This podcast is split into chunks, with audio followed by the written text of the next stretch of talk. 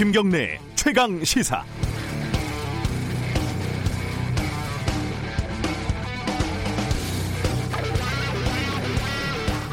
언론사에는 각종 제보가 매일같이 들어오는데 특정인의 비리를 취재해 달라는 게 대부분이기 마련입니다. 누가 정부 공사에 입찰을 했는데 누구누구 백으로 낙찰을 받았다더라. 어떤 기업이 공공기관에 물건을 납품해서 대박이 났는데 그게 누구누구 정치인의 뒷배를 정치인이 뒷배를 봐주고 있다더라. 어, 대부분 허무 맹랑한 게 많지만 가끔은 냄새가 나는 게 있습니다. 그래서 확인 취재를 해보면 문제의 인사가 큰 돈을 번 것도 맞는데 그게 상식적으로 또 납득이 되지 않는 것도 맞는데 그 누구누구의 백, 그 뒷배 이쪽으로 스토리가 연결이 잘 안 되는 경우가 많죠. 그게 쉽겠습니까? 또 당사자의 해명을 들어보면 또 나름 일리가 있는 경우도 있고요. 냄새는 나는데 냄새가 난다고 기사를 쓸 수는 없죠. 방법은 이때 두 가지입니다. 연결이 될 때까지 파 보든가 아니면은 아까워도 버려야죠. 사실은 열이면 아홉 정도는 그렇게 버려질 거라고 봅니다. 섣부르게 보도했다가 소송이나 뒷감당 잘 안 되죠. 곽상도 의원이 청와대 관련 비리 의혹을 또 하나 들고 나왔습니다. 청주의 사업가가 어, 터미널 부지를 청주시로부터 싸게 사서 용도 변경이 된 뒤에 수천억의 시세 차익을 봤다. 그런데 그 뒤에 대통령 부인 김정숙 여사가 있는 것 같다. 이런 얘기입니다. 일단 냄새는 나죠. 부지 매입, 용도 변경 이게 일사천리로 진행이 된 이유가 뭘까? 그 뒤에 혹시 누가 있는 거 아닌가? 뭐 의심할 수 있습니다.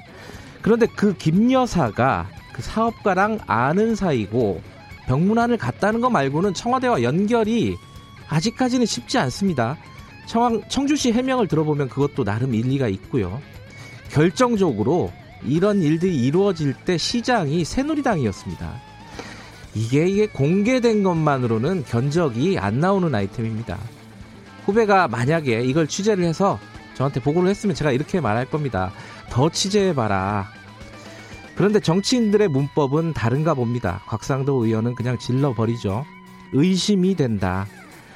곽상도 의원이 검사 시절에 아, 강기훈 유서대필 조작 사건 수사에 참여했다는 것은 잘 알려진 일입니다. 검사 시절에 그렇게 배웠는지 의심이 됩니다.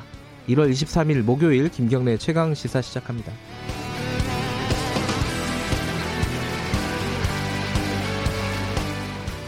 김경래 최강 시사는 유튜브 라이브로도 함께하고 계십니다. 샵 9730으로 문자 보내주시면은 의견, 뭐, 칭찬, 뭐 다 좋습니다. 짧은 문자 50원, 긴 문자 100원입니다. 공유하겠습니다. 스마트폰 콩 이용하시면 무료로 참여하실 수 있습니다. 오늘 목요일 연휴 앞둔, 하루 앞둔 날입니다.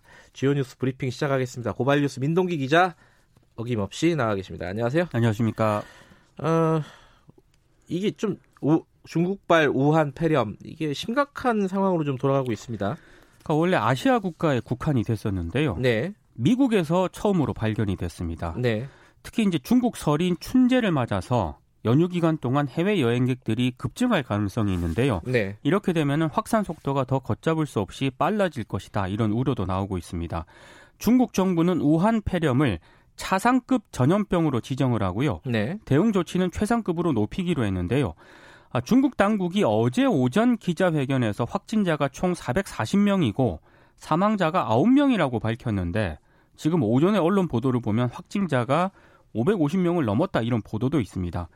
국내에서는 어제 오전까지 모두 16명의 유증상자가 발생을 했는데요. 아, 중국 국적 여성 1명을 제외하면 모두 음성으로 판명이 났습니다. 중국이 그 우한시에 대해서 한시적으로 도시 봉쇄령을 내렸습니다. 그죠? 네. 이 우한이라는 도시가 천만이 넘는 도시예요. 어, 큰 도시입니다. 예. 네. 그러니까 인구로 따지면 서울보다 큰 도시입니다. 네. 어, 심각 보통 심각한 문제가 아니죠. 지금 춘절인데 도시를 봉쇄한다는 거고. 그렇습니다. 지하철도 안 다닌다고 그러고 이제 비행기도 이제 못 뜨는 거죠. 네. 예, 어떻게 진행이 될지 좀 지켜봐야 될 것 같습니다. 우리도 굉장히 어, 면밀하게 대비를 해야 될 것이고요. 네. 어제 우리나라 경제 성장률 지난해 성장률이 발표가 됐죠. 우리나라 그 지난해 국내 총생산이 전년 대비 2% 성장을 했습니다. 네. 4분기 성장률이 높아서 가까스로 2%대 경제 성장률을 지켜내긴 했습니다만 네. 2009년 이후 10년 만에 가장 낮은 그런 수치입니다. 민간 소비는 1.9% 증가에 그쳤는데요. 네. 대신 정부 소비가 6.5% 늘어가지고요. 성장률 저하를 방어했습니다. 그러니까 정부의 재정 지출로 간신히 이제 2%대 성장을 유지했다는 그런 얘기인데요. 네. 홍남기 부총리 겸 기획재정부 장관은 연간 2% 성장은 시장의 심리적 마지노선을 지켜냈다는 의미가 있다면서 올해엔 반드시 2.4% 성장을 달성하도록 최선을 다하겠다 이런 얘기를 했습니다. 네, 어, 이게 이제 소비 성장은 어, 2.0%보다 더 떨어지죠. 그렇습니다. 이제 정부 소비가 늘었기 때문에 어, 그게 이제 2%를 그나마 달성을 했다 이런 겁니다. 어, 성장률은 이 정도인데 지금 소득 격차는 더 벌어지고 있다 이런 발표도 있었습니다. 통계청이 어제 이제 통계를 네. 발표를 했는데요. 2018년 12월 기준으로 임금 노동자의 월 평균 소득이 297만 원으로 집계가 됐습니다. 1년 전보다 10만 원 정도 올랐거든요. 직장인 평균 소득이 오른 건 2018년 최저임금이 16.3% 인상된 영향이 큰 것으로 보입니다. 네. 근데 기업 규모별 소득 격차는 더욱 커졌습니다. 중소기업의 월 평균 소득은 231만 원으로 대기업 501만 원의 절반도 되지 않았고요. 네. 그러니까 대기업과 중소기업 격차가 270만 원이나 됐다는 그런 얘기인데 2017년 265만 원보다 더 커졌습니다. 성별 소득 격차도 여전히 컸는데요. 남성 직장인의 평균 소득은 347만 원, 여성 직장인은 225만 원으로 집계가 됐고요. 특히 남녀 직장인 간 격차가 30대는 70만 원, 40대는 160만 원, 50대는 197만 원으로 연령이 올라갈수록 더 커졌습니다. 그러니까 여성들의 저임금 업종이라든가 중소기업 취업 비중이 워낙에 큰데다가 30대 이후 경력 단절 현상이 벌어지기 때문인 것으로 분석이 되고 있습니다. 네, 어, 검찰 소식 좀 알아보죠. 어, 이성윤 서울중앙지검장이 윤석열 총장과 만났다고요? 매일경제가 이제 보도를 했던데요. 네.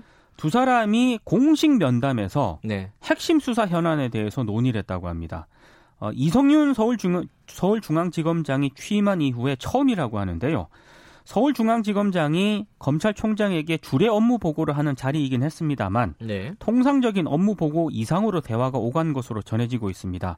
청와대 울산시장 선거 개입과 하명 수사 의혹 등 어, 이런 수사 일정이라든가 기소 범위, 기소 대상 등을 논의한 것으로 전해지고 있고요. 네. 그리고 채널 A 보도도 있는데 심재철 대검 반부패부장에게 네가 검사냐 이렇게 항의한 아. 양석조 대검찰청 반부패 강력부 선임 연구관 있지 않습니까? 네. 심재철 부장에게 찾아가서 사과를 했다고 합니다. 어. 죄송하다고 말을 했고 예. 심재철 부장은 이해한다 이렇게 답을 했다고 합니다.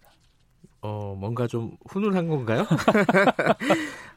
근데 이게 중앙지검하고 대검이 바로 옆에 있잖아요. 바로 붙어 있습니다. 걸으면 한 5분쯤 걸릴 텐데 네.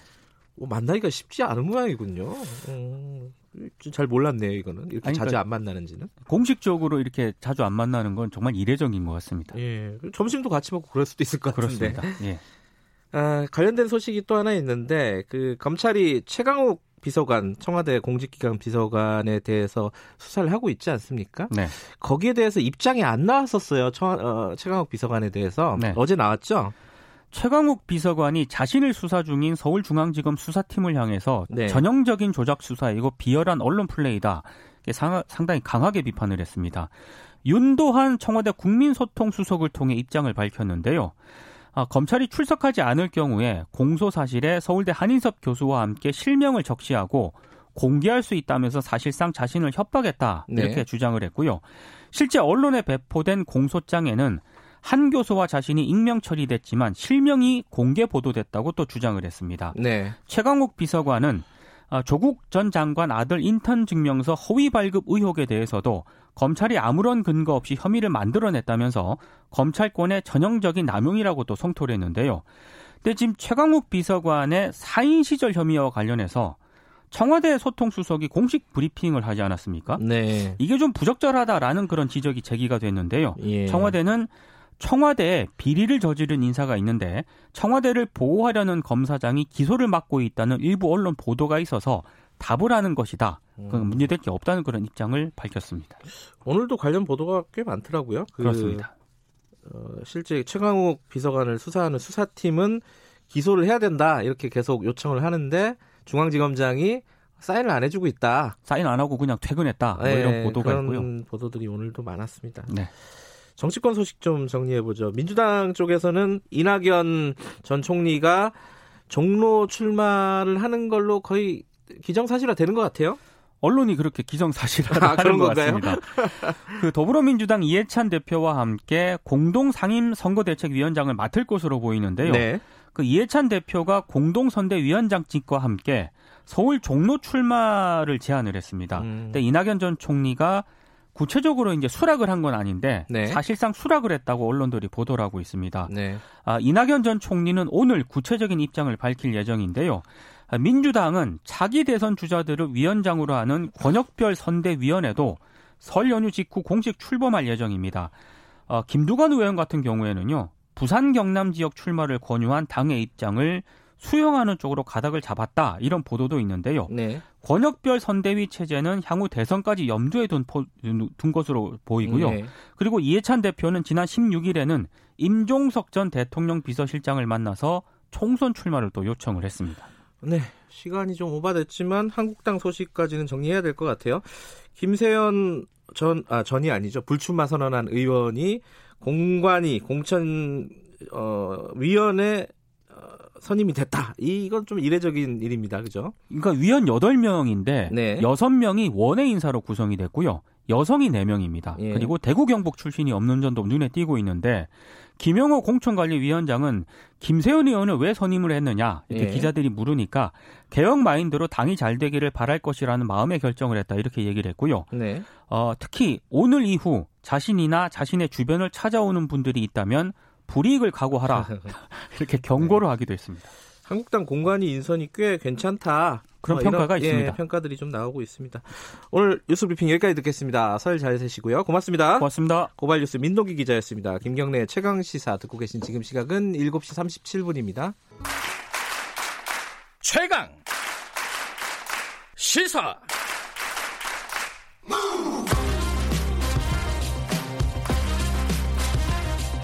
지금 여러분께서는 김경래 기자의 최강 시사를 듣고 계십니다. 네, 성 정체성을 떠나서 이 나라를 지키는 군인이 될 수 있는 기회를 주십시오. 이게 이제 최근에 성 전환 수술을 한 하사관의 호소였습니다. 어, 하지만 음, 어, 국방부는 이 군인에 대해서 강제 전역을 결정을 했죠. 욕구는 이게 어, 좀 논란이 되고 있습니다. 어, 그리고 이 당사자 어, 그성 전환 수술을 한 당사자 변희주 하사 변희수 하사죠. 얼굴을 직접 공개를 하고 어, 국민들에게 직접 호소를 했는데 이 부분을 아, 좀 이렇게 뭐 난감하게 받아들이시는 분들이 많을 거예요. 청취자분들도 아, 어떻게 생각을 해야 되는지 좀 저도 고민이 됩니다. 군인권센터 임태훈 소장과 함께 얘기를 좀 나눠보겠습니다. 연결되어 있습니다. 임태훈 소장님 안녕하세요. 네, 안녕하십니까. 네. 어, 사실 이제 얼굴을 공개를 하는 거는 어, 또 다른 문제일 텐데, 어, 어떤 생각에서 이렇게 본인의 얼굴을 다 공개하기로 한 건가요? 어, 일단 본인의 고민은 사실상 뭐 저희가 뭐 작년부터 지원할 때부터 고민이 네. 깊었고요. 예. 최악의 경우들을 상정해서 어, 본인이 이제 심도 있게 판단한 것입니다. 변호인과 음. 사, 상의도 했고요. 네. 저희하고도 상의를 했고 그래서 어, 뭐 만약에 이제 본인이 조, 조치가 되고 나서 네. 아무것도 하지 않으면 네.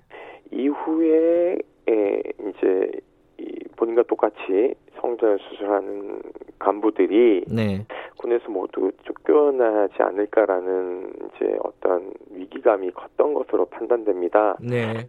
본인이 또 고등학교 때 이제 인권 문제에 특히 독독도 수호 문제나 예. 어, 그 북한 인권 문제 이런 것들에 뭐 이제 관심을 많이 갖고 국토 방위 업무를 하는 것이 맞겠다라고 생각해서 또 어, 본인의 깊은 내면의 어떤 네. 양심에 우러난 마음들이 작용한 것으로 판단하고 있습니다. 어, 어제 이제 기자회견을 저도 뉴스를 통해서 보니까 어, 변 하사관이 어, 눈물을 좀 울먹이는 모습을 봤습니다. 어, 좀 굉장히 본인 스스로도 어, 이 결심을 하기가 이렇게 공개적으로 어떤 호소를 하는 걸 결심을 하기가 쉽지는 않았을 것 같아요. 옆에서 보시기에는 어떻습니까? 많이 그 힘들었죠. 왜냐하면 일단 군을 많이 믿었고요. 아하 예. 네, 그리고 뭐 아직도 여전히 전우들을 많이 생각하고 있습니다. 네. 네 그리고 특히 이제 부대 내에서 뭐 주임 원사님이나 이런 분들이 많이 도와줬고 뭐 수학이 너머로 이제 들려오는 목소리들이 있지 않습니까? 네. 아, 전역 결정이 됐다라고 이제 최종적으로 들었을 때 여러 차례 전화가 부대에서 왔어요. 음흠. 왜냐하면 결과가 이제 부대로 통보되는 게 아니라 어, 국군 병원으로 이제 통보가 되기 때문에 예. 에, 그걸 계속 이제 본인에게 확인하면서 마지막에 이제 탄식이 들려오더라고요. 네. 내가 아무것도 도와줄 수 없어 너무 너무 미안하다. 음흠. 예, 뭐 저는 끈끈한 전화를 받습니다. 에, 그리고 계속적으로 전화와 이제 격려하는 문자가 네. 어, 그 동기들을 비롯한 선후배들한테서 이제 오는 것들을 하긴 했거든요. 네. 어, 오히려 육군본부의 고위 관계자나 국방부 고위 관계자들의 편견 가득한 결정보다는 네. 오히려 함께 그 근무를 하지 못함에 대한 안타까움이 많이 전해졌던 것으로 저희는 음. 저는 확인을 했습니다. 소속 부대는 어 지속적으로 군 복무를 하는데 문제가 없다 이런 의견을 제출을 한 거죠. 네, 그렇게 볼 수밖에 없죠. 왜냐하면요 현역을 유지하지 않으려고 하는 결정을 이제 부대가 하려면요. 예. 어, 현부심을 통해서 현역 부족합 심의를 해버리면 됩니다. 예.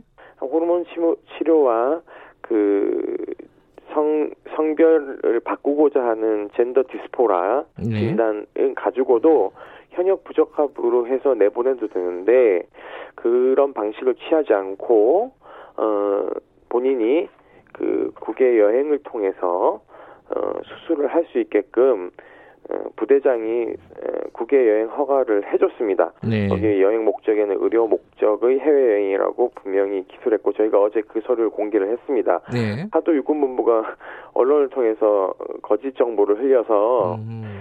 마지막까지 가는 길에 왜 굳이 이렇게 잔인하게 해야 되나라는 생각이 들, 더라고요 음. 음. 그리고 어제 저녁 결정도 사실은 어, 저녁 처분을 하되 어, 저녁 일자를 한 2, 3개월로 이렇게 연장해서 지정해 줄 수 있습니다. 왜냐하면 본인이 사용하던 이제 영외 숙소들 있지 않습니까? 네. 군인 아파트 같은 것들을 어 바로 나가게 되면은 이제 생활권이 보장이 그렇죠. 안 되기 때문에 유예 기간을 좀 두는데 저는 저는 이런 경우 처음 처음 봤습니다. 바로 어, 오늘 그러니까 어, 지금 이 시간부터는 군인이 아닙니다. 어, 그 아마 어 수도병원에서 이제 퇴원을 하면 네. 어, 부대로 복귀해서 단 한 발자국도 군 부대에 발을 못 들이게 하기 위한 음흠. 잔인한 판단이지 않을까. 네. 아, 저는 왜 굳이 이렇게 야박하게 해야 될까. 예. 뭐 그런 생각을 했습니다. 근데 육군의 입장은요. 이게 법적으로 문제가 없다. 어, 이런 입장이에요. 어떻게 보세요? 법적으로 문제가 있는지 없는지는 우리 법원의 문을 두들겨 봐야 되겠죠. 네. 많은 변호사분들께서 밤늦게까지 저한테 연락이 왔습니다. 네. 이것은 우리 헌법이 보장하고 있는 성적 자기결정권과 네. 평등권 침해에 해당하는 것이 명백하다. 네. 변호인단에 합류하겠다라는 여러 전화를 받았습니다. 네. 그래서 이런 것들을 이제 봤을 때 우리 법원은 다른 판단을 할 여지가 크다. 특히, 특히 국가인권위원회가 긴급하게 상임위원회를 개최해서 어, 전역을 할 경우에 네. 회복할 수 없는 권리 침해가 있을 수 있으므로 네. 전역심사위원회를 국가인권위원회가 조사한 3개월 동안 연기하는 것이 타당하다는 긴급구제 결정을 한 바 있습니다. 네. 그런 결정을 했음에도 불구하고 굳이 군이 아, 아닙니다. 그건 우리하고 상관이 없고 이건 심신장애이기 때문에 네. 어, 현역 어, 부적합 심의를 강행하 그러니까 그러니까 전역 심사위원회를 강행하겠다라는 네. 방침을 정한 것 자체가 저는 위법성의 여지가 음. 분명히 존재하고 있다라고 판단하고 있습니다. 그렇기 때문에 궁극적으로는 네. 어, 행정법원에 어, 문을 두들겨서 법원의 판단을 받아봐야 되지 않을까라는 것이 저희들의 생각입니다. 네. 법원의 판단을 받아보겠다. 근데 지금 이제 국방부령에는 이런 네. 이제 트랜스젠더 같은 것들이 장애로 규정이 되고 있다 이렇게 얘기를 하더라고요. 이 부분은 그러면 이제 이 영을 고쳐야 되는 거 아닙니까? 그 소송에서 어 뭐라 뭐랄까 승소를 한다거나 이렇게 되면요. 아, 그거하고는 좀 다른데요. 네. 수술을 가지고 심신장애 등급이 나왔으니까 네. 전역을 시키는 겁니다. 음흠. 그러니까는 그 재량권이 육군본부에 남아 있는 거죠. 뭐냐면 어제 전역심사위원회에서 네. 그 고환이 없고 성기가 없음에도 불구하고 어 탱크를 모는데 지장이 없다. 그러므로 전역은 처분하지 않겠다라는 결정을 할 수도 있는 겁니다. 네. 그러니까 재량권 범위 내에 이 사안이 얼마만큼 합리적 판단을 했는지 안 했는지와 음흠. 군인사법 30조 1항, 1항 1호에 의거한 심신장애 적용이 맞는지 안 맞는지도 판단해 봐야 되는 거죠. 네. 그러니까 결국은 군이 주장하는 심신장애와 네. 우리 측, 그러니까 본인과 변호인 측이 주장하고 인권위가 주장하는 어 성차별적이고 어, 그 성적 자기결정권을 침해했는지 안 했는지에 대한 부분이 예. 충돌하는 지점이 있으니까 예. 법원의 판단을 받아봐야 된다는 말씀을 드리고요. 예. 결국은 심신장애로 인해서 이제 군생활 못한다는 판단은 의학적 판단으로 좁혀질 수도 있는 지점이죠. 네. 많은 의사들은 아 이것은 어 현역으로 복무 가능하다. 첫째 호르몬 치료를 지속적으로 할 수 있고 네. 두 번째 근육을 강화하기 위한 식이요법과 운동을 적절하게 병행하면 네. 군에서 복무할 수 있다. 이 예는 우리 피우진 중령님 기억하시죠? 네. 보훈처장을 지낸 피우진 중령이 유방암으로 한쪽 가슴을 절제했을 때 나머지 정상적인 가슴도 어 비행에 헬기 조종에 어려움이 있어서 두 두 유방을 다 제거를 했습니다. 음. 이때 어 암은 제거됐음에도 불구하고 이 위원회에서 전역을 결정한 것도 심신 장애입니다. 그러니 그것이 잘못됐다는 판결이 우리 법원에서 있었고 2년, 2년 가까이 이제 투쟁한 결과 피우진 당시 중령님은 복, 어, 복무를 할 수 있다라는 판단이 났죠. 그 이후로 암이 완치되면 복무하는데 문제가 없다는 것이 음. 예, 우리 그 법원의 판단인 것이죠. 근데 이번에요, 그 이제 성 전환, 어, 성 전환을 한 사람이 군대에서 계속 그 복무를 하고 싶다 이런 사례가 처음이었나요? 첫 케이스입니다. 어, 근데 그거 말고도 예컨대 이제 어, 동성애 관련돼서 어, 지금 군대 내에서도 여러 가지 논란들이 좀 벌어지고 있지 않습니까? 이 부분은 좀 이 부분도 정리가 안 됐죠 아직. 정확하게는 남성 동성애자를 예. 어, 그 성적 선호도 장애로 분류하면서 예. 군형법 92조 6은 동성 간의 합의한 성관계도 어 2년 이하의 징역에 처할 수 있다라는 어 조항을 가지고 있고 실제로 장준규 당시 육군 참모총장이 색출 지시를 해서 음흠. 위법적인 수사를 통해서 현재 어한 4명의 어그 간부가 어, 대법원의 사건이 계류 중에 있습니다. 음흠. 또한 헌법재판소에 어, 그, 저희가 헌법소원 및 위헌 제청 법률 신청도 한 상태이기 때문에, 예. 요것도 이제 법원의 판단이 이제 남아있는 지점이 있는 것이죠. 어, 이, 이거, 이게 정확한 통계가 있을지 모르겠지만은, 그 성소수자라고도 하고, 뭐, 요새는 LGBT 뭐, 이렇게도 얘기를 하고, 여러 가지 이제 네네. 용어들을 쓰긴 하는데, 네네. 성소수자들의 비율을 한 어느 정도로 보십니까? 어, 유네스코와 유엔이 네. 보는 것은 인구의 어, 한 10%로 보고 있습니다. 음흠. 그러니까 우리 군에서 60만 군에서 10%라고 보시면 되고요. 예. 어, 미국의 통계는 적게는 성, 성소수자가 아니라 성전환자입니다. 예. 5천에서 많게는 15,000이라고 얘기를 하고 있습니다. 음. 그러니까는 결코 작은 숫자, 적은 숫자는 아니죠. 예. 저희가 파, 악하기로는 예. 성전환자 간부들이 복수로 있는 것을 저희가 확인을 했습니다. 네. 그러니까 이분들이 지금 이 문제를 굉장히 음. 어 그 예의주시할 수밖에 없는 상황이고 알겠습니다. 이분들은 호르몬 치료를 지금 받고 있는 것으로 알고 있습니다. 아 시간이 다 됐는데 해외 이거 미국 같은 데는 그럼 성전환자가 군 복무를 정상적으로 할 수 있게끔 하, 돼 있나요? 지금 제도적으로? 오바마 정부에서는 그렇게 했는데요. 네. 트럼프 정부 들어오면서 음. 그렇게 하지 않, 안, 않아서 지금 현재 법원들에서 다투고 있습니다. 네. 전 세계적으로는 약, 약 20개국, 특히 이스라엘 같은 경우에는 성전환자들을 군 입대를 받아주고 있습니다. 알겠습니다. 우리나라에서도 좀 진지하게 논의를 다시 해볼 필요가 있는 사안인 것 같습니다. 오늘 말씀 감사합니다. 네, 고맙습니다. 군인권센터 임태훈 소장이었습니다.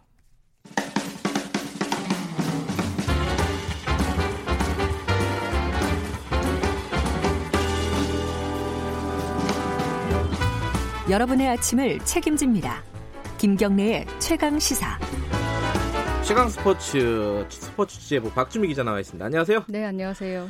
어, 축구 관련된 두 가지 좋은 소식이 있네요. 네. 어, 뭐부터 할까요? 손흥민 선수부터 할까요? 할까요? 네. 골을 넣었죠? 네. 한 달 넘게 이어진 골 침묵을 드디어 깼습니다. 네. 오늘 새벽에 노리치 시티하고 프리미어 리그 경기가 있었는데 네. 리그 최하위 팀이었으니까 우리가 골 기대를 했었거든요. 음. 그 기대에 부응을 했습니다. 1대1로 맞서던 후반 34분에 손흥민 선수가 드물게 머리로 골을 넣었어요. 아, 뭐 헤딩슛은 많지 않은 모양이죠. 그렇죠. 거의 선수가? 이제 음. 발로 넣었는데 머리로 음. 골을 넣었고 이제 오랜만에 7경기째 골 침묵이었는데 8경기 만에 골을 넣었고요. 네. 팀의 2대1 승리를 어, 이끌면서 팀도 리그 4경기째 무승이었는데 그 무승에서 탈출했습니다. 근데 골을, 어, 골을 보니까 좀 운이 좋았다 이렇게 볼 수도 있는 거 아니에요? 약간 우겨 넣었다라고도 예, 표현을 할 수 있지만 그 예. 자리에 위치해 있다는 것 자체가 음. 지능을 좀 축구 센스를 보일 수 있는 거죠. 아하. 네. 자또 한 가지 좋은 소식은 올림픽 축구 대표팀이 호주를 이기고 결승에 올라갔습니다. 네. 야, 경기 좀 정리해 보죠. 결승에도 올라갔고 도쿄 올림픽 본선 티켓도 아, 확보했지요. 그게 더 중요하죠. 네. 네. 너무 기쁜 소식인데 네. 이제 우리 대표팀은 그러면 올림픽 본선에 9회 연속 진출하게 되는 거고요. 세계 최초라고요? 네, 이거는 세계에서 유일합니다. 이탈리아가 7회 연속 한 적이 있지만 우리가 8회 연속, 9회 연속은 우리나라가 음. 처음이거든요. 그래서 대단한 기록을 냈고 호주와의 4강전에서는 전반엔 좀 답답하긴 했었어요, 사실. 네. 특히 골대 불운이 좀 많았고 네. 전반 24분에 오세훈 선수가 강력한 터닝 슛을 날렸는데 이게 골대를 맞고 나오면서 아 아쉽다 이런 어, 말이 나왔고 후반에 또 장신 수비수 정태욱 선수가 머리로 헤더를 냈는 헤더를 때렸는데 또 이게 또 골대를 맞고 나오면서 골대 불운 아닐까 이런 음. 말도 나왔었는데 어, 선제골이 나왔는데 이 선제골도 골대를 맞고 나온 공을 골대를 많이 맞았고요. 네, 골대를 네. 맞고 나온 공을 김대원 선수가 후반 11분에 0대 0 침묵을 깨는 선제골을 넣었고요. 네. 또 이제 1대 0 리드를 잘 잡고 있다가 우리 대표팀이 후반 31분에 교체 투입된 이동경 선수가 승리의 쐐기를 박는 2대 0 승리를 박는 골을 넣었습니다. 이동경 선수가 어, 8강전에서도 극장골을 넣었던 아, 선수거든요. 그 선수군요. 네. 네. 이번에도 승리의 마침표를 찍는 골을 넣었는데 이름이 동경이잖아요. 그래서 팬들이 동경이가 도쿄행을 이끌었다. 뭐 이렇게도 표현을 하고 있습니다. 재밌네요. 네.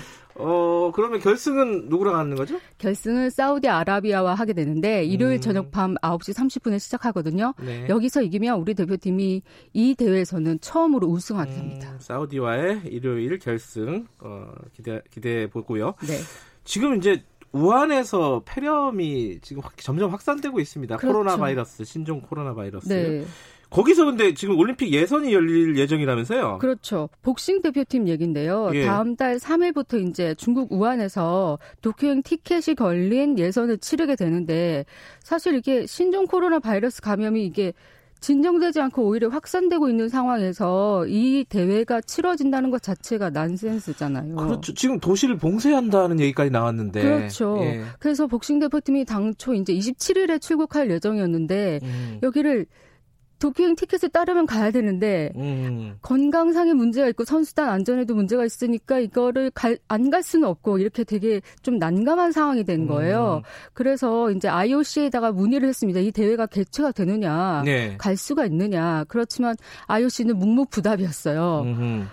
그렇지만 어, 그래도 이거를 최대한 우리가 노력을 해서 계속 어떤 답변을 이끌어내야 되는 거잖아요. 그리고 필리핀도 좀 항의를 했습니다. 이 대회에서 여기에서 대회가 개최되면 우리는 네. 갈수 없다. 그래서 일단 대표 음. 복싱 대표팀이 31일로 출국일을 연기했고요. IOC가 오늘 이, 대, 이 대회를 개최할지 말지를 결정하는 아, 발표를 합니다. 예정 결정이 안 됐군요. 그렇죠. 예, 오늘 여기까지 듣죠. 고맙습니다. 네. 박지우 기자였고요. 설 잘 쓰세요. 김경래 최강사 1분 여기까지고요. 잠시 후 2부에서 뵙겠습니다.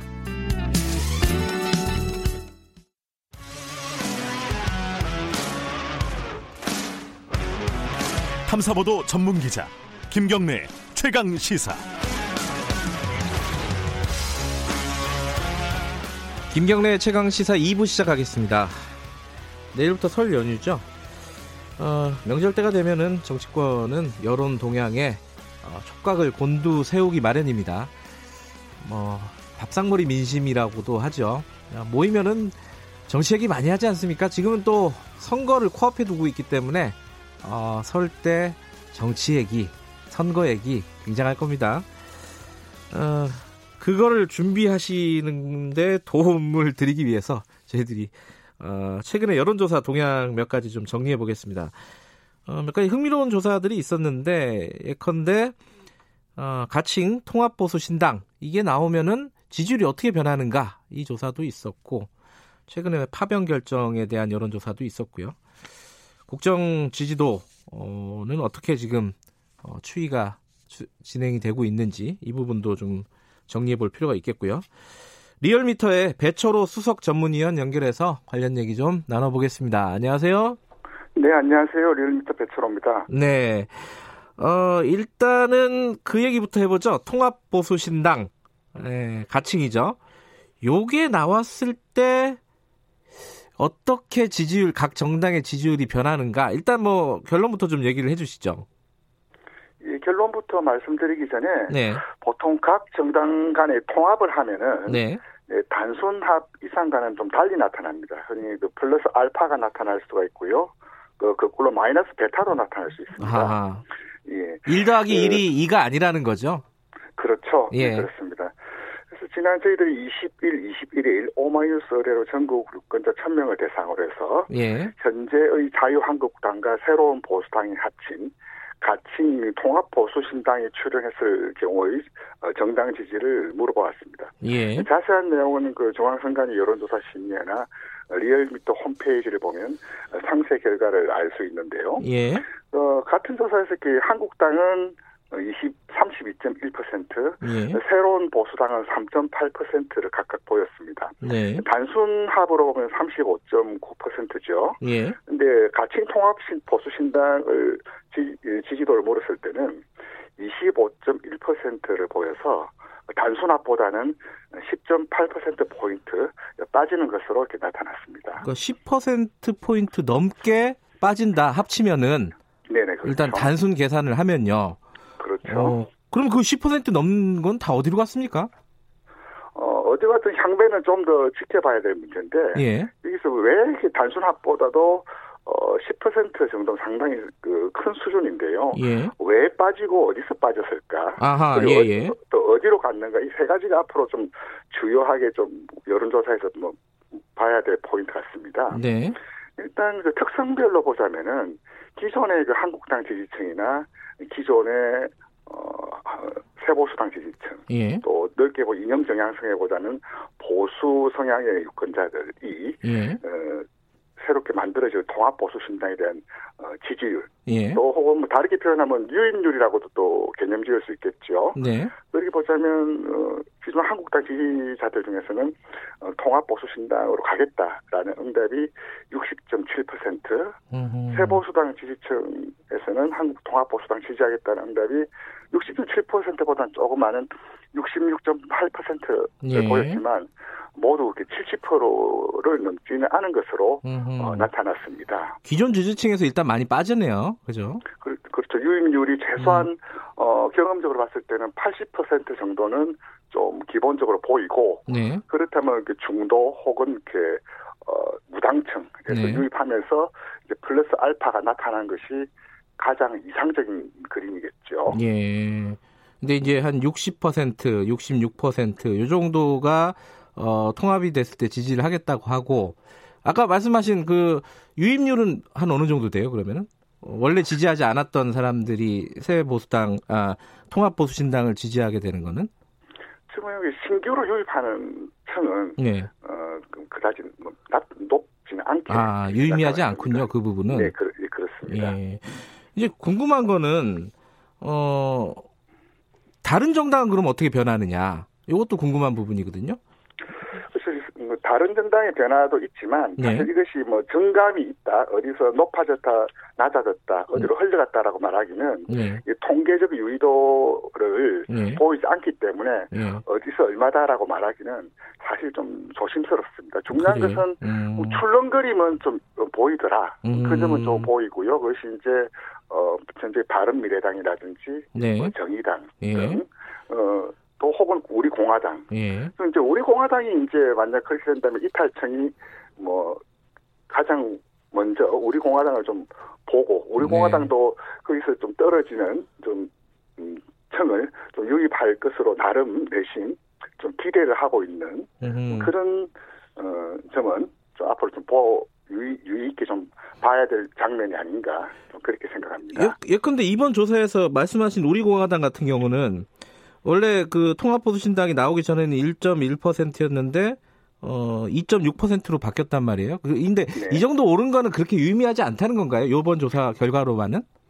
그렇죠. 그 이번 조사뿐만 아니라 네. 흔히 말하는 오차 범위라는 게 있지 않습니까? 네, 예. 오차 범위 내에서 이동이라는 것은 네. 뭐 올랐다 내렸다 뭐 음, 정감을 이야기하기가 음흠. 사실 어, 개념적으로 네. 방법론적으로도 어, 타당하지 않습니다. 그러면 예컨대 여당 더불어민주당은 어, 통합보수신당에 나오면 조금 줄어드는 걸로 나와요. 이건 의외로 또. 그 요, 요 부분도 그렇게 유의미하진 않다, 아직까지는.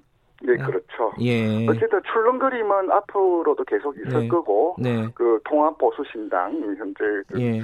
어, 한국당과 최보수당이 하는 통합신당이 물질적 존재로서 출연을 한다면, 예. 그때부터는 좀 각 당의 그 대응도 달라질 것이고 예. 또 보여준 내용에 따른 국민들의 반응도 달라지기 때문에 예. 좀 출렁거리면 이번엔 음, 전체적으로 단순화보다 빠졌, 빠졌다는 것이 가장 크게 좀 봐야 될 음. 요소라면 네. 앞으로 또 출렁거림은 계속 지속될 이슈이기에 예. 계속 각 정당에서도 어, 예의주시할 수밖에 없는 예. 그런 상황이겠습니다. 혹시 그 좀 세부적인 통계 내용으로 미루어 봐서 이렇게 빠진 이유나 이런 것들을 좀 알 수 있을까요? 뭐 예를 들어 지역적으로라든가 뭐 아니면 여러 가지 이유들을 해석할 수 있는 여지가 있나요? 어떻습니까? 네 그렇습니다. 이른바 통합 사무원직 중의 하나인 그 탄핵의 강을 건너자. 네. 이 문제를 좀 유심 있게 보는데요. 예. 양당의 지도부는 뭐 건너설지는 몰라도 예.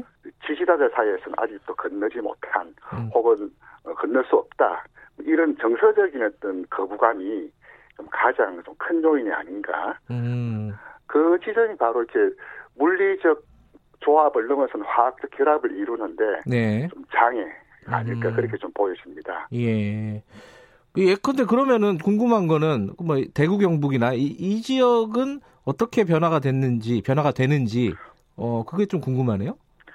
예, 그 부울경에서는 그 통합보수신당의 지지가 24.7% 나타났습니다. 예. 예. 동일 조사에서 한국당은 38.0%, 세보수당은 3.3, 단순합은 그 41.3%였는데요. 예. 16.6% 포인트 좀 낮았습니다. 아하, 예. TK라고 하는 대구 경북에서는 예. 통합보수신당 지지가 41.9% 나타났는데요. 음, 네. 여기서는 같은 조사에서 한국당은 52.5, 세보수는 3.9%, 네. 그 단순합은 56.4%인데요. 예. 여기는 또 역시 14.5% 음. 포인트. 음. 그두 지역 모두 15% 수준에서의 그 단순합보다 좀 어, 낮게 음. 나타났습니다. 이 지역이 중요한 것은 네. 전체 인구 구성비는 작지만 네. 그 이른바 텃밭이고 네. 만약 통합 보수 신당이 만들어지면 전국적인 어떤 태풍의 진원지 네. 혹은 전체적으로 주도해야 될 지역이기 때문에 네. 이 지역을 예의주시할 수밖에 없죠. 마찬가지로 민주당 입장에서도 다른 지역보다는 어, 광주, 전남북 등 호남에서 여론 수위가 전국을 이끌어가는 일종의 엔진이기 때문에 네. 각각의 텃밭에서의 어, 지지율의 정감의 변화 혹은 강도는 다른 지역보다는 좀 더 예민하게 좀 보는 뭐 선행지표 성격도 좀 따라 네. 있고요. 예. 그렇게 이 지역에서 좀 낙폭이 네. 전체 평균 10.5%보다는 네. 좀더 크게 나타난 것들. 네. 이 문제는 앞으로도 양당에서 모두 좀 주시할 다른 지역보다는 좀 더 세밀하게 볼 지역이 아닐까. 네. 좀 그렇게 좀 보여집니다. 알겠습니다. 이번 조사 개요를 좀 말씀을 해주셔야 될 것 같습니다. 이번 조사는 그 오마이뉴스 의뢰로 그 리얼미터가 20일, 21일 월화 양일간 진행했고요. 네. 어, 유무선 어, 병행 조사를 했습니다. 네. 그리고 어, 표본 오차는 95% 신뢰 수준에서 플러스 마이너스 3.1% 포인트. 네. 예, 이렇게 보였습니다. 알겠습니다. 어, 다른 여론조사도 몇 가지 좀 간단하게 여쭤볼게요. 지금 이제 현안 중에 하나가 청해부대 파병이잖아요. 네, 그렇죠. 요 여론조사가 어제 결과가 발표가 됐죠. 이거, 이것 좀 정리를 좀 해보죠. 네, 그저께 이제 정부에서 어, 현재 아덴만에 있는 청해부대를 네. 호르무즈 해협으로 파견을 하는데 어, 한시적, 어, 제한적, 독자적이라는 그런 옵션을 가지고 파견을 했습니다. 네. 이와 관련해서 저희들이 어저께 TBS 의뢰로 여론조사를 했었는데요.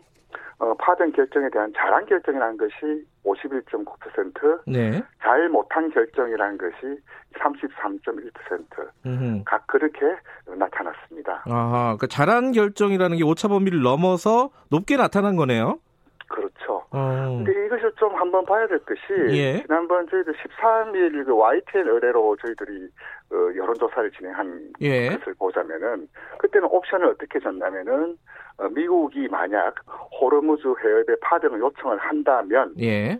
한다면 우리는 어떻게 어떻게 가는 것이 좋겠느냐라고 물었을 때 네. 파병 찬성이 40.3, 파병 반대는 48.4 예. 이렇게 나타났거든요. 예. 근데 이제 파병 이슈는 향후 계속적으로 이 역시 올해 좀 장기적으로 갈 이슈기 때문에 네. 여러 가지 옵션들 이럴 때는 미국의 공식 요청 지금처럼 우리가 뭐 청해 부대를 독자적 제한적 한시적으로 한다면 네. 여러 가지 옵션에 대해서 그때 그때 달라지기 때문에 그 지난번 여성 파병 찬반은 놓고 보자면 48%로 네. 어, 높게 나타났지만 이번에 우리가 독자적 제한적으로 한다고 했을 때는 51%로 잘했다라고 나타난 것들처럼 음. 좀 이것 역시도 계속 또 복합적으로 장기적으로 네. 갈리시기 때문에 단순히 파병 찬반뿐만 보냐, 보는 것이 아니라 어떤 옵션, 어떤 조건에서 예. 반반이 갈릴까 이 시점을 좀 봐야 될 것이 아닌가 라고 생각합니다. 그러니까 결정을 하기 전에는 파병 반대 여론이 조금 높았는데 실제로 그렇죠. 결정을 하고 나서는 국민 국민들이 어쩔 수 없는 거 아니냐 이렇게 생각했을 여지도 좀 있는 것 같아요. 굳이 해석을 하자면. 그, 그렇지 파병을 하는 것은 결국에 노무현 정부 때도 미국의 네. 파병 요청을 그 쉽게 응할 수도 없지만 또 어, 거절하기도 어려운 네. 또 이란과의 관계도 저희들 어, 우리나라 입장에서는 좀 굉장히 민감하게 볼 수밖에 없거든요. 네. 이를테면 어, 중동 건설부을 처음 시작한 곳이 이란이었고 네.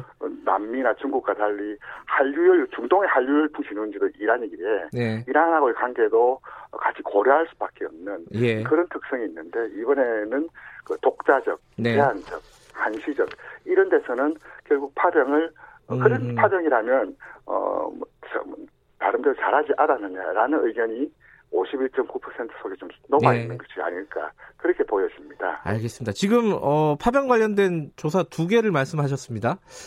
두 개 다 개요를 좀 말씀해 주셔야 될 것 같아요. 아, 그 13일 1월 예. 13일 YTN 의뢰로 발표한 것은 예. 유무선 혼용으로 예. 어, 어, 조사를 했고요. 예. 이, 오차, 어, 이 조사는 오차 범위가 플러스 마이너스 4.4% 포인트. 네. 예, 그렇게 나타났고 이번 방금 말씀드렸던 청해부대와 관련된 것은 네. 어제 TBS 의뢰로 저희들이 조사를 하였고요. 네. 어, 유무선 혼용으로 어, 조사를 했고 이 조사는 오차 범위가 플러스 마이너스 4.4% 포인트로 네. 어, 진행하였습니다. 예. 최종 응답자가 501명이에요. 이게 하루 만에 좀 급하게 네. 조사를 한 거라서 응답자가 이렇게 많지는 않은 거죠? 음, 예, 그 천명을 하기엔 좀 물리적 제한이 있고 그렇죠. 그래서 예. 좀 어, 시간 어, 시간 내에 좀 데이터를 수집할 때는 예. 500명으로 조사를 하는. 예. 알겠습니다. 그 또 오늘 새로 나온 어, 국정 지지도 조사가 있습니다. 그 리얼미터에서 그 정기적으로 하는 여기서는 어, 이게 구체적인 수치를 얘기를 하면 또 그걸 읽어야 되니까 조금 어, 그 부정의 어, 비율이 낮아졌습니다. 이건 어떤 네네. 특별한 이유가 있을 있다고 보십니까? 해석을 한다면 어떻습니까? 그 전주에 비해서 좀 음, 특징을 좀 보이자면 네. 그 지난주 월요일 금요일에서 예. 진행했던 조사에서는 그 부정평가가 50%를 넘어서면서 네. 그 오차 범위 밖으로 나섰죠. 이런 예. 경우는 좀 부정이 뚜렷하게 긍정보다 높다라고 네. 이렇게 진단할 수 있고 해석할 수 있는데 저희들이 이번 주 월요일에서 수요일 네. 1 5 전국 1,500명을 대상으로 실시한 조사에서는 네. 긍정 47, 부정 49.9로 오차 범위 내로 좀 좁혀졌던 음. 음, 그런 음, 특징을 좀 보였습니다. 예, 그 이유를 좀 해석할 수 있나요? 이게 아무래도 지지층 그 부정적인 여론이 지난주 검찰발 네. 뉴스라든지 네. 여러 가지 이제 악재들이 좀 쏟아지면서 특히 총선을 앞두고 뭐 이러다가 더 무너진 거 아니냐라는 위기감이 네. 그 지지층들을 좀 결속시켰던 음. 그런 측면도 있고요. 네. 이제 검찰발 뉴스가 물론 2차 인사안이 발표됐지만 어느 정도 좀 정리 국면으로 좀 들어가고 예. 있는 것도 있고요. 예. 그리고 이제 또 한편 좀 측정해 보면 민주당 내에서는 그 국정에 대한 긍정평가가 90.6%를 보였습니다. 예. 이제 그만큼 이제 뭐 총선을 앞두고 어, 당청을 중심으로 해서 어, 뭉치지 않으면 통합보수 신당의 출현 등 네. 여러 가지 상황에서 어, 결집을 해야 된다는 그런 절박함이 네. 이제 좀 지지층 내에서 좀 보였던 것이 좀 수치로 좀 확인되지 않았나라고 예. 보여집니다. 알겠습니다. 이것도 수치를 말씀하셔갖고 말씀을 드려야겠네요. 이 조사 기간은 1월 20일에서 22일 3일간이고 조사 대상은 어, 1,500명이고요. 예. 예. 오차 범위는 플러스 마이너스 2.5% 포인트입니다. 예, 알겠습니다. 오늘 말씀 감사합니다. 네, 감사합니다. 예, 설 잘 세시고요. 고맙습니다. 자, 배철호 리얼미터 전문위원이었습니다. 여러분은 지금 KBS 1라디오 김경래의 최강 시사를 듣고 계십니다.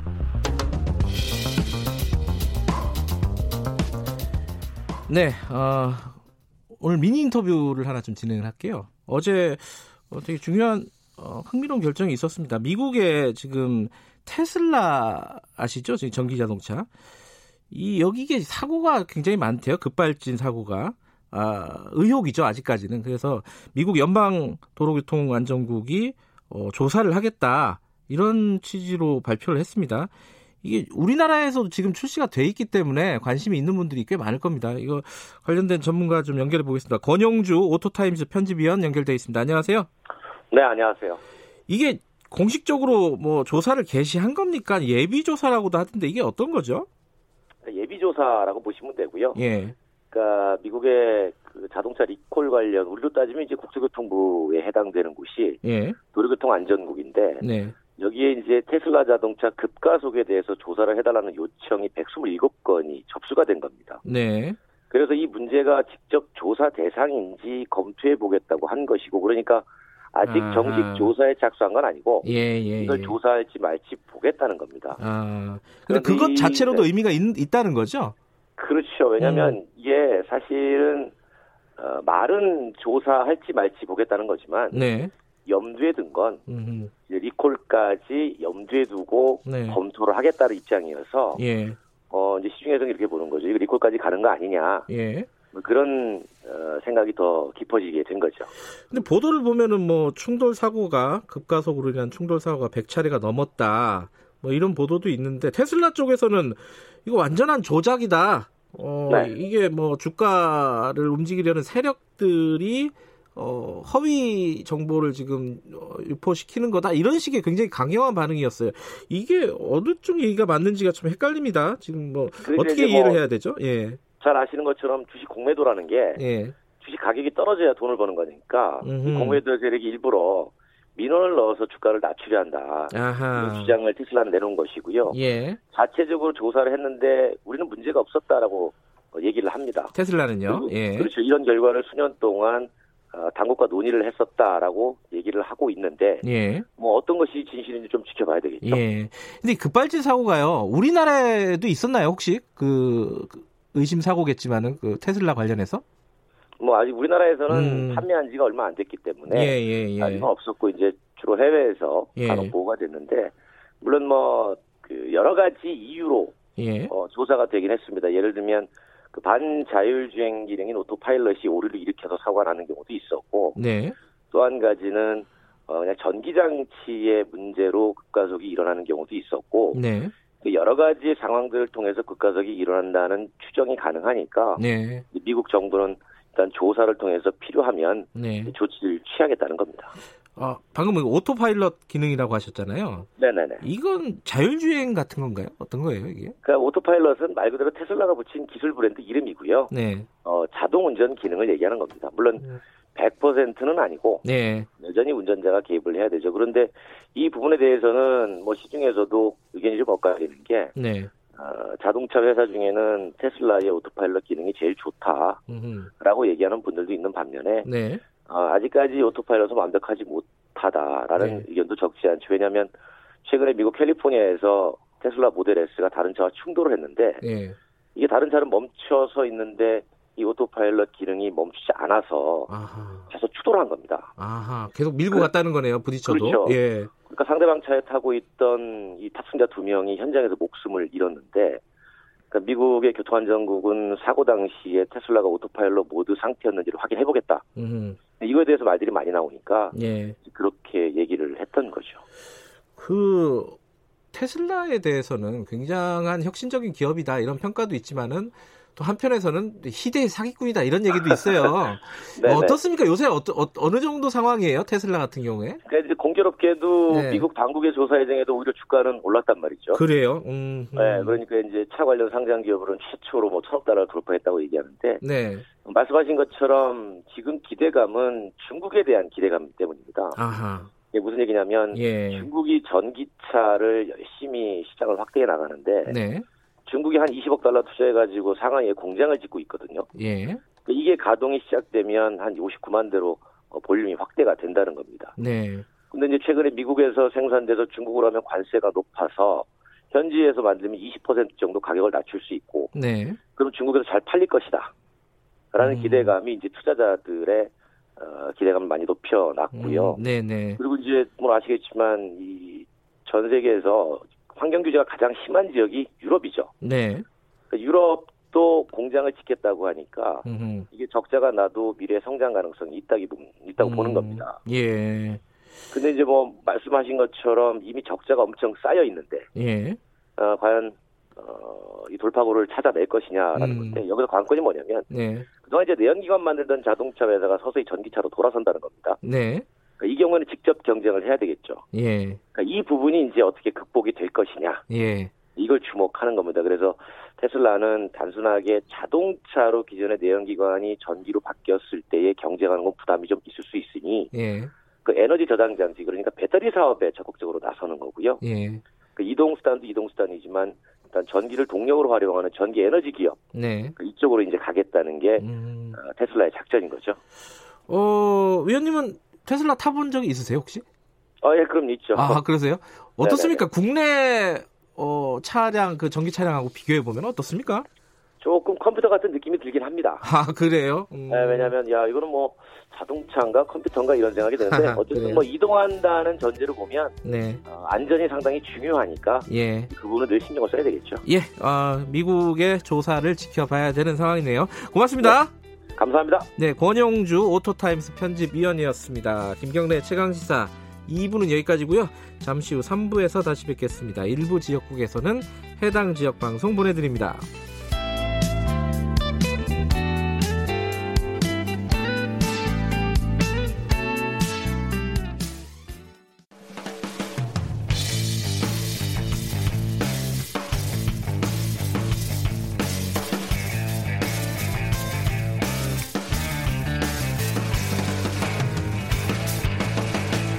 김경래의 최강 시사.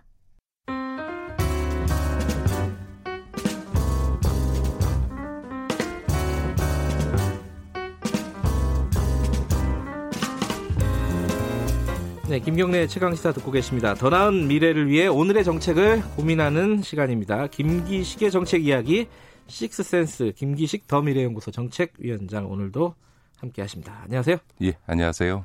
내일 연휴인데 내일부터요. 설에는 어디 가시나요? 예, 저도 지방에 그, 가세요? 아니, 저희 부모님하고 또 장모님이 아, 다 서울과 아, 수, 고양시에 계셔서요. 예, 네, 네. 아, 그렇구나. 다행히.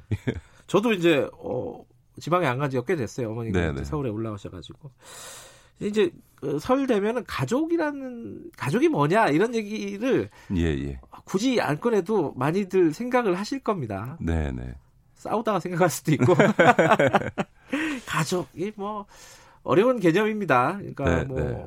예를 들어 제가 생각나는 가족에 대한 그 얘기 중에 제일 기억에 남는 거는 일본의 그 기타노 다케시 네, 네. 감독이 아무도 안 보면 갖다 버리고 싶은 게 가족, 가족이다. 네. 어떻게 보십니까? 이 예, 지금 우리나라는 가... 혈연에 대한 가족이잖아요. 가족 개념이 우리하고 서구 사회가 되게 다릅니다. 그러니까 이제 우리는 아예 법에 건강가정기본법이라는 우리나라의 법률이 있습니다. 이런 법이 있는지 아, 잘 모르실 텐데. 가족을 개념을 규정하는 네, 법이 근데 거기에 보면 가족이라 하면 혼인, 혈연, 입양으로 이루어진 사회의 기본 단위다 이렇게 되어 있습니다. 이게 여기서 중요한 거는 혼인, 혈연, 입양이라고 하는 다시 말해서 법률적 행위와 핏줄을 중심으로 이게 음. 가족 개념이 돼 있는데 서구 사회에서는 이런 법률적인 어떤 행위라든가 혹은 핏줄은 가족 관계 개념에 들어와 있지 않습니다. 그냥 어. 사적인 관계입니다. 어 그래요? 네 그런 점에서 핏줄이라는 개념이 가족 개념의 외국에는 없습니다. 어 그게 원래 그런 거예요? 아니면 최근에 서양이 바뀐 거예요? 그건 뭐 저도 뭐 예전의 과정계는 어. 잘 모르겠는데요.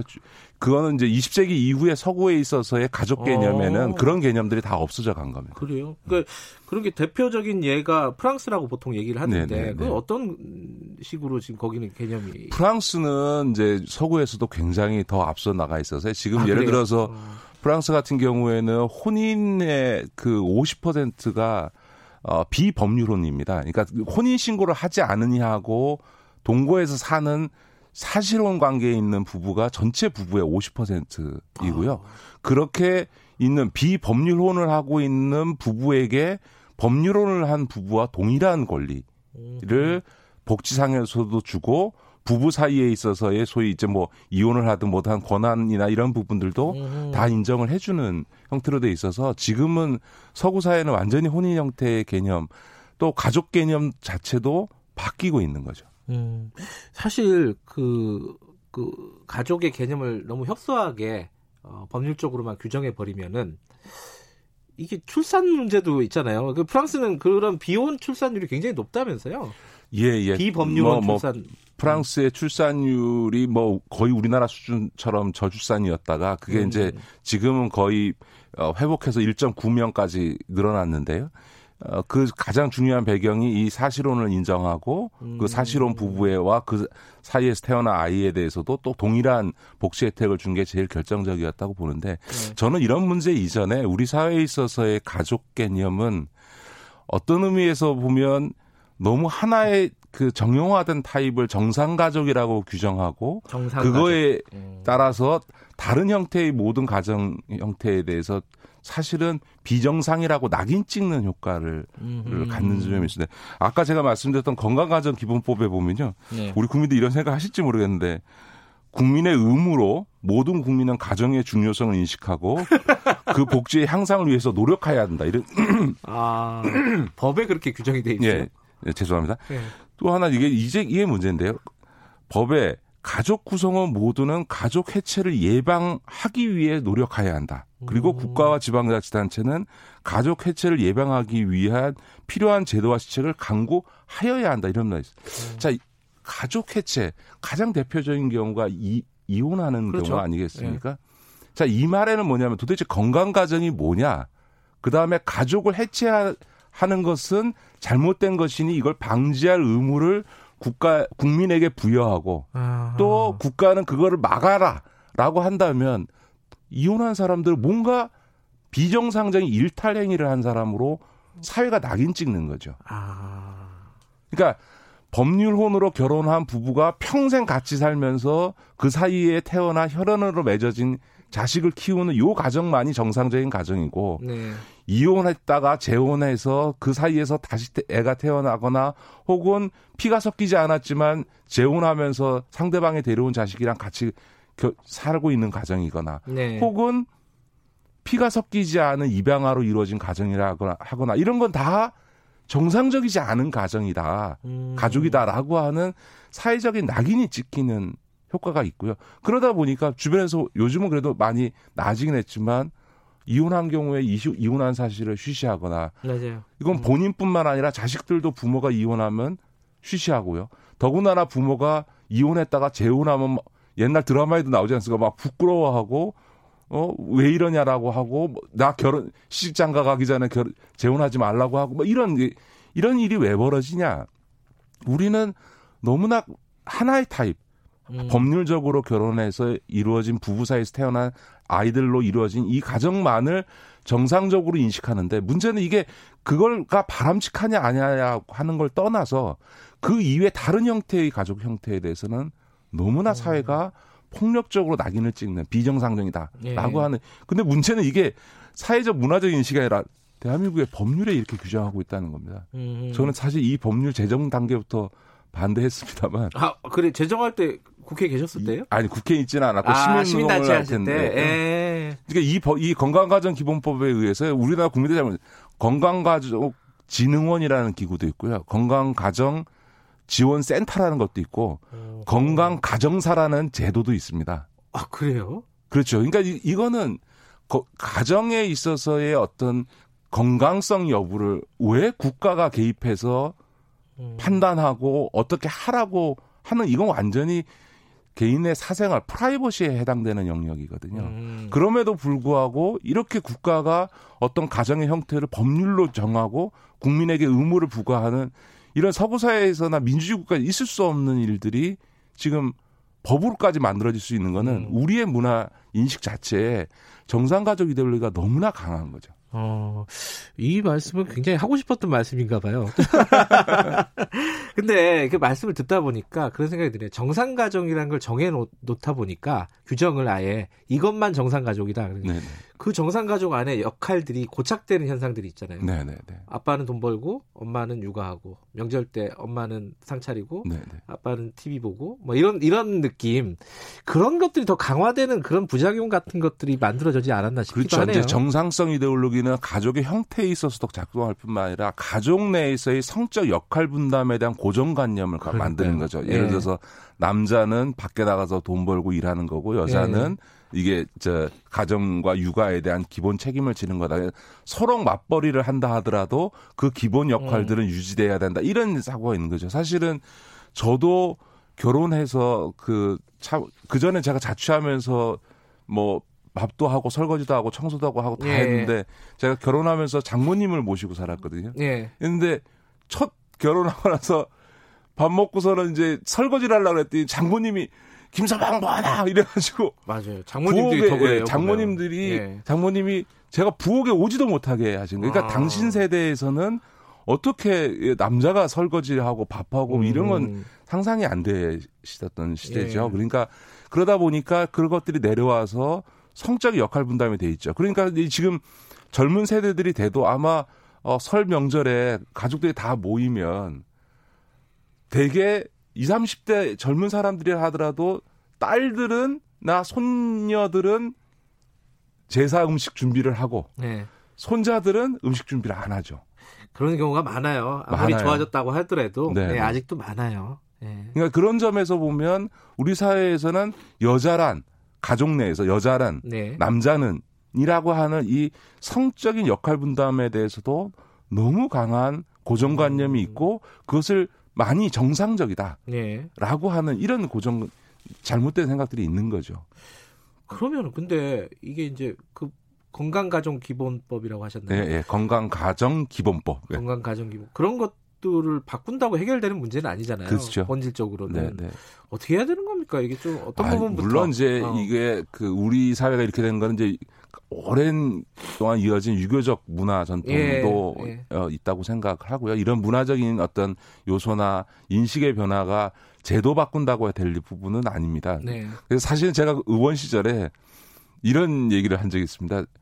혼인 효력 상한제를 도입하자. 그건 뭐예요? 결혼하고 20년 지나면 혼인 효력이 자동적으로 그 소멸되고 부부가 동시에 그 혼인 갱신을 요청할 경우에만 혼인 효력을 연장하는 형태로 가자라고 네. 하는 일을 했어요. 그랬다, 그랬다가 제가 여성단체한테 엄청 혼났어요. 이유가 20년이 뭐냐, 10년이면 충분하다. 아, 그래요? 그랬는데 사실은 제가 이 얘기를 하는 거는 했던 이유는 앞서 말씀했던 것처럼 가족 형태에 대한 너무나 정상 가족 이데올로기가 너무 강하다. 음. 사실은 지금 현재와 같은 어 그 가족 혼인 제도라고 하는 것이 보편화된 게 인류 역사상 가장 짧은 기간이고요. 그럴 지금 이게 이런 혼인 형태가 보편화될 때 인류 평균 수명이 30 중반이었습니다. 아. 그러니까 한 10대 결혼해서 20년 같이 살다가 그 대부분 사실은 사망하는, 사망하는 네. 시대에 만들어진 제도거든요. 근데 이게 지금 뭐 평균 수명이 80세가 넘어가는 이런 상황에서 다양하게 혼인 형태나 가족 형태의 변화가 만들어지죠. 네. 그러니까 우리보다 먼저 고령화된 사회에서 저는 사실혼이라든가 이혼과 재 어, 혼이 보편화되는 거는 이런 인류 수명이 길어진 측면하고도 굉장히 연관성이 있거든요. 네. 근데 그런 변화를 그냥 일탈행이라고 보지 말고 이혼이라고 하는 걸 일탈행이라고 보지 말고 그냥 사람이 살아가면서 이루어질 수 있는 인생의 우여곡절 중에 하나다라고 그냥 문화적으로 수용하는 게 필요하다. 그러려면 좀 어, 제도의 변화도 좀 가져오자라고 해서 제가 그런 얘기를 했던 건데요. 본인 효력 상한제. 음. 저그 그 생각 예, 언뜻 떠오르는 게 지금은 이제 평가가 많이 갈리는 분인데 이제 이문열 소설가 네네. 그분이 어, 제가 어렸을 때 고등학교 때 읽었던 수필집에 그 얘기를 썼었어요. 어, 40대 남성과 40살 남성과 네. 20살 여성을 결혼을 하고 음. 20년 지나면 이혼을 하고 네. 40살 여성과 20살 남성이 또 결혼을 하고 이런 시스템으로 가는 게 어, 우리 그 아, 그 유럽에 그런 책이 있습니다. 아, 그래요? 그런 그런 거기 그렇게 따온 거군요. 그래서 세 번 결혼을 해야 된다라고 네. 하는 책이 있는데요.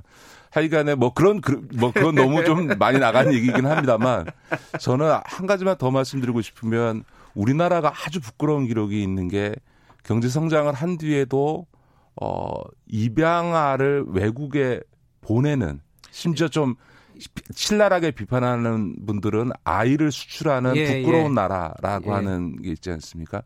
그러면 우리나라 정도의 경제력이 있는 그리고 이, 죄송한 얘기지만 반려견 반려묘가 이렇게 확대되어 있는데 왜 우리나라에서는 입양을 음. 이안 될까? 아, 입양이 안 되니까 외국에 보내지 않겠습니까? 그렇죠. 예. 바로 거기에도 앞서 말씀드린 정상가족 이데올로기에서 입양한 애들에 대한 그리고 입양한 애들이 있는 그 가정에 대한 정상가족 이데올로기 상에서의 폭력이 있는 거죠. 네. 그러니까 부모 사이에서 태어난 혈연으로 맺어진 애, 아이가 아니고 네. 입양한 애는 비정상적인 어, 아이고 그렇게 이루어진 가족은 비정상적이다라고 하는 사회적 인식이 존재하니까 입양을 쉽게 못 하는 거거든요. 맞아요.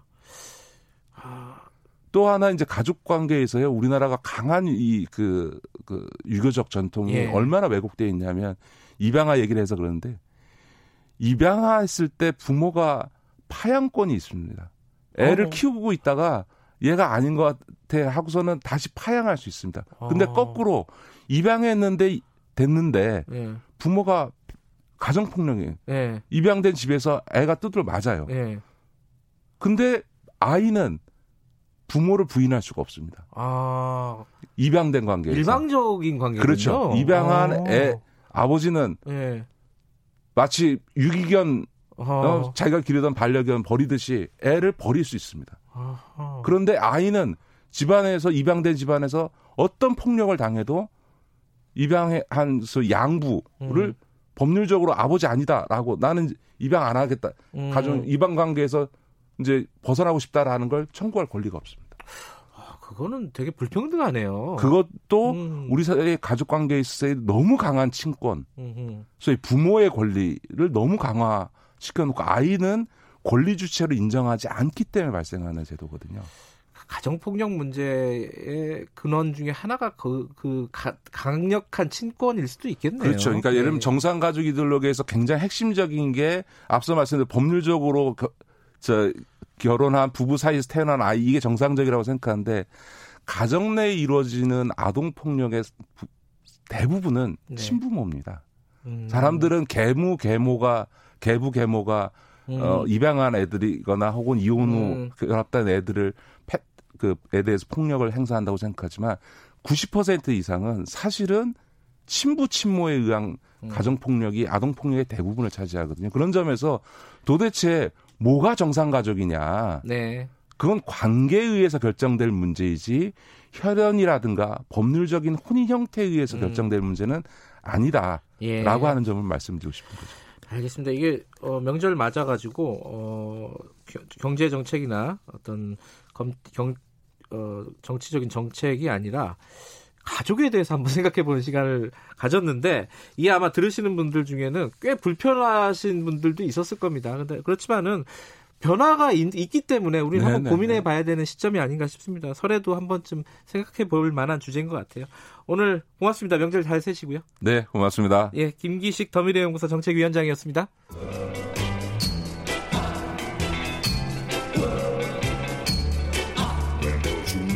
정글 같은 아침 시사의 숲에서 오늘도 웃고 울고 즐기며 사는 자연인 김경래 씨. 그의 하루 일과는 KBS 1라디오 김경래 최강 시사를 진행하는 것으로 시작합니다. 어, 그런데 이게 무슨 소리죠? 아침부터 열심히 준비한 자연인 김경래의 밥상 같이 드셔보실래요? 후회 없는 아침 건강한 시사 김경래의 최강 시사 네, 어, 네팔 히말라야에서 실종된 한국인 교사 4명 그리고 어, 현지인 3명, 어, 7명이 아직도 어, 수색에서 발견되지 않고 있습니다. 실종된 지 벌써 7일째입니다. 안타까운 상황이고요. 현지에서 지금 어, 구조 작업을 펼치고 있는 분 연결해 보겠습니다. 어몽길 대장님 어, 현지 연결합니다. 안녕하세요. 예, 안녕하십니까. 반갑습니다. 예. 어, 현지 시간이 지금 새벽이죠? 네, 그렇습니다. 네. 5시 반입니다. 예. 어, 어제까지 저희들 뉴스로 보기에는, 어, 지금 실종자들의 흔적을 어, 전혀 아직 못 찾았다 그러는데 지금 실색 상황을 먼저 좀 어, 정리해서 좀 알려주세요.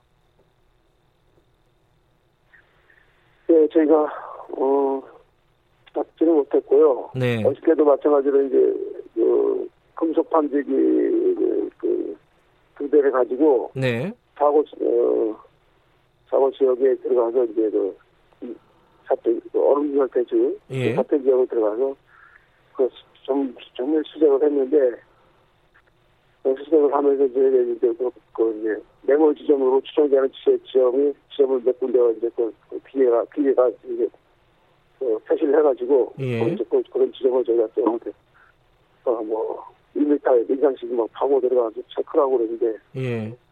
음, 그게 뭐 찾지를 못했습니다. 아 그러면은 지금 수색 범위가 전혀 좁혀지지 않은 상황인 건가요?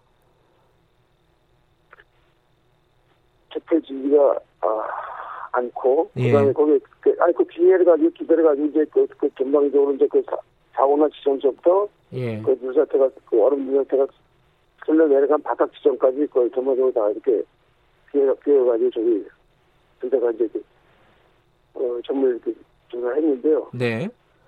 어쨌든 그래서 그, 그 기계가 이제 그 어, 매몰 지점을 지정되는 지역을 이제 뭐 이렇게 어 피해 갖고서 이거 운영하는 네. 사람들이 이제 지점을 정해주면 저희가 이제 그 지점을 이제 어, 또 사부로 그 파고 1m 이상씩 이제 파고 막 그랬는데 예. 또 막상 또 그렇게 교회 이제 들어가서 보면 또 없고 없고 이렇게 아주 어쨌든 이렇게 또 날씨가 오후에는 또 이제 굉장히 또 눈발을 가리고 날씨가 안 좋고 그래서 되게 또 철수했습니다. 예. 어, 날씨도 도와주지 않는 상황이고, 어, 그, 금속 탐지기로 탐지한 곳을 파내려가는 작업이 굉장히 지금 난항을 겪고 있다. 그 얼음이 얼어가지고 그렇다 그러는데 다른 방법은 없는 모양이죠. 그 기계나 이런 것들을 이용할 수 있는 방법은? 거기 그, 예, 거기 기계를 뭐 이용할 수 있는 게 현재로서는 아무것도 없고 그 삽으로 그 포인트 지점을 이제 그 삽으로 이제 사람이 그대로 이제 퍼 파내는 거죠. 그러니까 얼음하고 얼음가루 어, 얼음가루하고 눈하고 이제 섞인 그런 상태인데 그걸 이제 삽으로 이제 파내려 가는 거죠. 이렇게. 예, 그러니까 삽으로 팔 수밖에 없는 상황이다. 기계적인 어떤 도움을 받을 네, 수도 없, 없는 상황이다 이런 말씀이시네요. 그 드론 수색도 네. 진행이 된다고 들었는데 이거는 좀 도움이 되는 상황입니까? 네, 어떻습니까? 예. 아, 아, 물론 이제 드론도 이제 그, 띄어가 창고에서 이제 드론을 띄어서 이제 그 전문 수색을 하긴 하는데. 네. 어쨌든 저 어떤 음 여러 사람이 이제 같 음, 저기 그 군도 여기 대파 군인들도 이제 같이 거기 투입돼가지고 정밀 쪽그 사고 지점 정밀 수색을 다 했거든요. 벌써 이거 정밀 수색은 다 끝났습니다. 예. 수색은 다 끝났는데 어떤 사고 지점에 바깥으로 드러난 어떤 흔적은 아무것도 없어요. 아. 근데 이제 안에 이제 민성에 대해 예, 민성에 대해서 이제 쉽게 말하면 메모되어 있는 거죠. 예. 얼음 얼음 얼음 어 얼음 눈 속에 예.